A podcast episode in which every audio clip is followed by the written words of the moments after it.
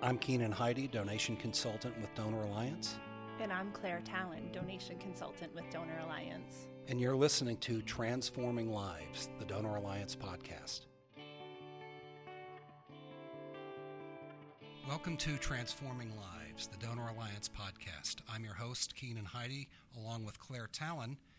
Today we have a very special guest, Joyleen Helcoski, Aftercare Coordinator for Donor Alliance. Joyleen, welcome. Thank you for having me. Yeah, thanks for being here. Can you tell us a little bit about yourself? Sure. Well, I am one of the aftercare coordinators. Um, there's two of us in this department. I've been with Donor Alliance for nine years. Uh, the first four of those years, I was a tissue donor coordinator. Um, so I worked with our tissue donor families and helping to coordinate our tissue cases. And the last five years, I've been in aftercare, where we support donor families after the donation process. Great. Thank you for, again, thank you for being here today. Um, if you don't mind, do you have a personal connection to donation that you'd want to share with us? Well, I kind of just stumbled into this work uh, many years ago, even before Donor Alliance. Um, didn't even know that this work existed until I was in it, and um, found that I just really loved working with families um, and and in this incredible process of donation.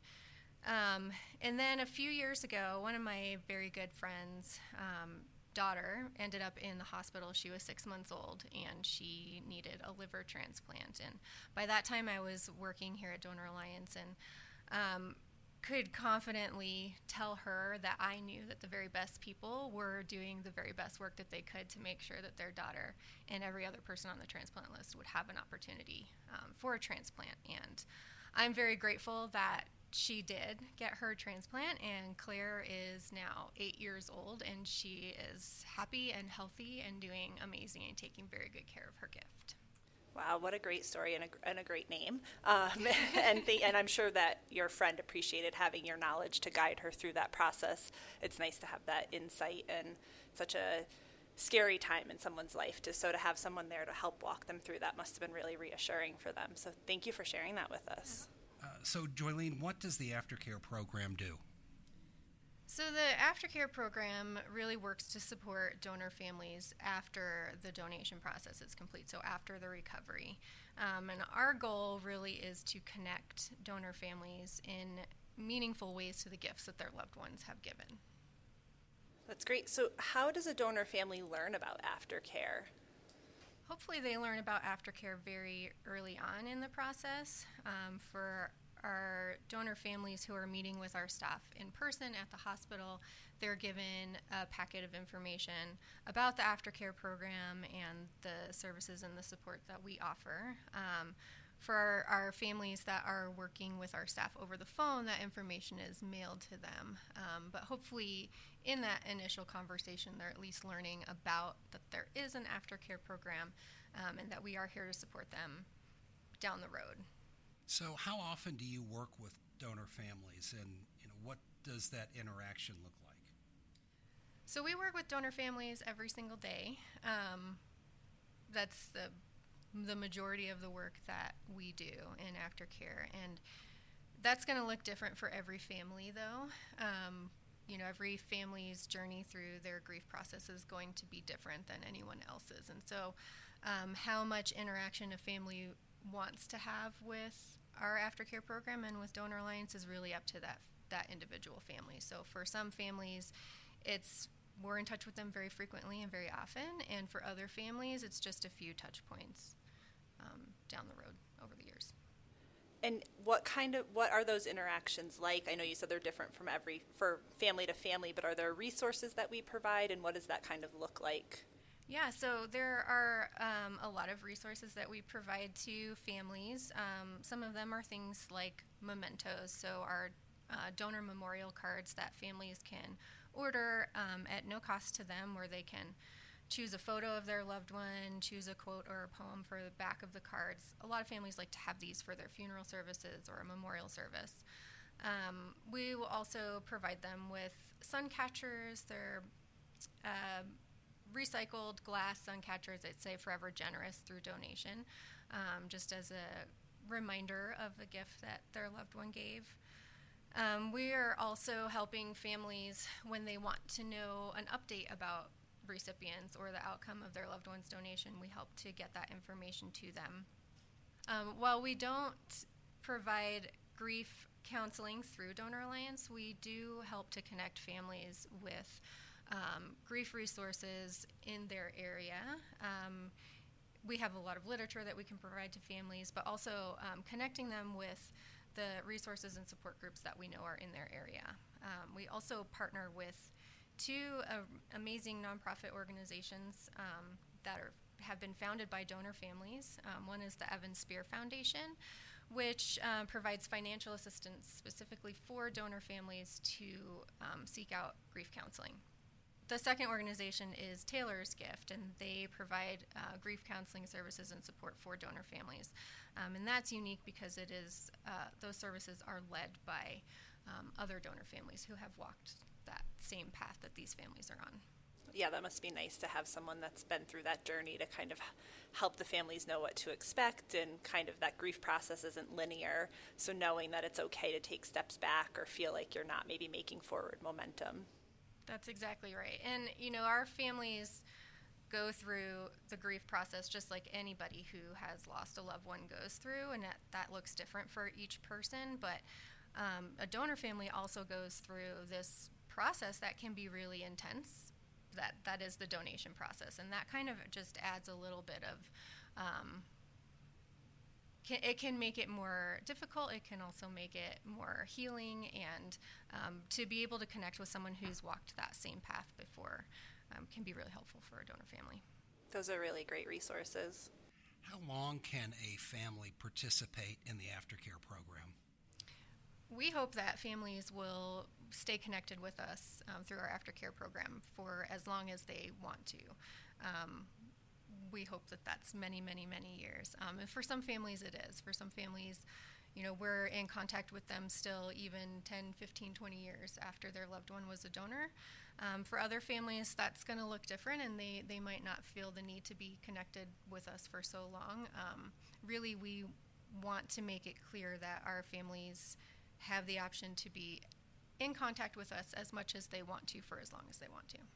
Great, thank you. So, you mentioned earlier that you share information with the donor families about the organ and tissue recipients. How do you receive that information, and what information do you share with the donor family at the time of recovery and transplantation? So, that's going to look a little bit different um, depending on if the person was an organ donor or a tissue donor. Um, for our organ donor families, um, we do provide them with an update about um, each of the organ recipients. Um, it's generally um, an age range in decades, gender, and um, their health status after transplant. If that recipient has chosen to share some personal information, like about their family or their hobbies, we'll share that as well. We send that information to organ donor families about six to eight weeks after the donation has taken place. Um, and then anytime they would like an update about the organ recipients in the future, they can ask us for that, and we can provide a general medical update about the recipients, whether that's a year from now, five years, ten years down the road. Um, we can provide that for the family if they ask for it. For our um, tissue recipients or and our tissue donor families, um, because tissue grafts are not matched in the same way that organs are, we aren't provided with very specific information about the tissue recipients. However, we can always tell families how many tissue grafts have been transplanted, and oftentimes we're also able to tell them where in the country or sometimes out of the country those gifts have been transplanted. Um, and again, that that information is available to any family who wants it it must be so healing for the donor families to hear that information. And as you were talking about earlier with the grief process hopefully helps them in some of that grief. It really does. And it's um, you know been one of my favorite things about working with these families in aftercare is that you really do get to see the difference that donation makes for a family in their grieving process. Um, because they've just had something really tragic happen to them and their family, and the donation really is a positive thing that can come out of a tragedy. And for so many families, that gives them hope and it helps in their healing. Okay, so how often do donor families and recipients meet? And can you provide an example of uh, what that may look like? Yes, not as often as probably most people believe. Um, we do a really great job of sharing stories um, of recipients and donor families getting to meet because they're heartwarming and they're beautiful, touching stories. Um, and we share a lot of those stories. Um, but the reality is, it's actually pretty rare um, for donor families and recipients to meet in person. Um, it's kind of all about timing. Um, everyone has to be on the same page and ready to take that step of meeting in person. And so sometimes that timing is right for the recipient, but it's not for the donor family or the other way around. Um, so it is actually a pretty rare occurrence. Um, but when it happens, it is really incredible. I would say that most families and recipients choose to meet privately. Um, but every once in a while, we are invited to be a part of that experience. And um, I have had the privilege to to go to a couple of those meetings. Um, one that I'll share with you is about three years ago. Um, a donor family had written a letter to each of their son's recipients. Um, he was 16 years old when he passed away. And shortly before the one year anniversary of his death, they wrote a beautiful letter to each of his five recipients, um, just telling the recipients about their son and their donor and inviting them to come to the celebration of life that they were holding on the one year anniversary of his death and also the one year anniversary of these people's transplants. Um, and one of the recipients responded to the family and um, was very excited to meet with the family. Um, they came to the celebration of life um, and were kind enough to invite me to come to that as well.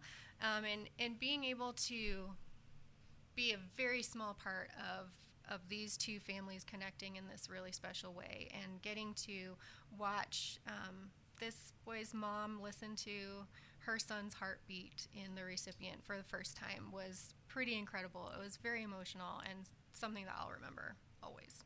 Wow, yeah, that's absolutely incredible. And you got me to thinking about social media. And are there other platforms where maybe these families and recipients are initiating contact with one another through those mediums? Yeah, you know that that does happen. Um, we try to avoid those connections happening on social media. Um, really, the only reason why is because sometimes the wrong connections can be made. Um, and I have seen that happen sometimes. You know, a friend of a friend posts about uh, some someone getting a transplant at the same time that another friend of a friend is posting about someone who who has died and is becoming a donor and um, you know sometimes those are the right connections but sometimes they're not and I the the thing that we try to avoid in, in, cautioning families and recipients to reach out to each other um, on social media is to avoid those wrong connections being made and hurt feelings and disappointment when you find out that that isn't the right connection. Um, the best way for families and recipients to connect with one another is through Donor Alliance and through their transplant center so that we can make sure with 100% certainty that that letter is getting to the right person. Oh, that's great. Thank you. Yeah, it's such a sensitive time in people's lives. You don't want to, it's got to be just a bunch of mixed emotions. So it's, that's a really good caution for um, for people to remember. Social media makes things great, but can also really muddy the waters. I'm sure it sure can, and we really do want these connections to happen for everyone who wants them. To, we just want to protect people and making sure that the right connections are being made. So I know every summer we have a couple of different donor family events where families, uh, donor families as well as recipients attend. Um, can you tell us a little bit about those events and what that looks like from your role with the organization? Yeah, so every year in Colorado and every other year in Wyoming, we have our donor family tribute where we invite donor families um, to come out. Um, this year it was at the Gaylord um, after several years of having to be virtual. This was our largest event that we've ever had for donor families, which was really incredible. Um, we invite families to come and we invite recipients to come and speak to families about their experience as a transplant recipient. Um, and we honor donors, um, each and every donor, um, by lighting a candle. We have a photo tribute, um, and it's just a really beautiful event. What I hear from families is that it's really special and meaningful for them to be able to connect with other donor families. They're sitting at the same table with another family, or they're mingling and they get to meet other families and hear other families' stories. Um, and that connection to people who have walked that same path as them has been really powerful.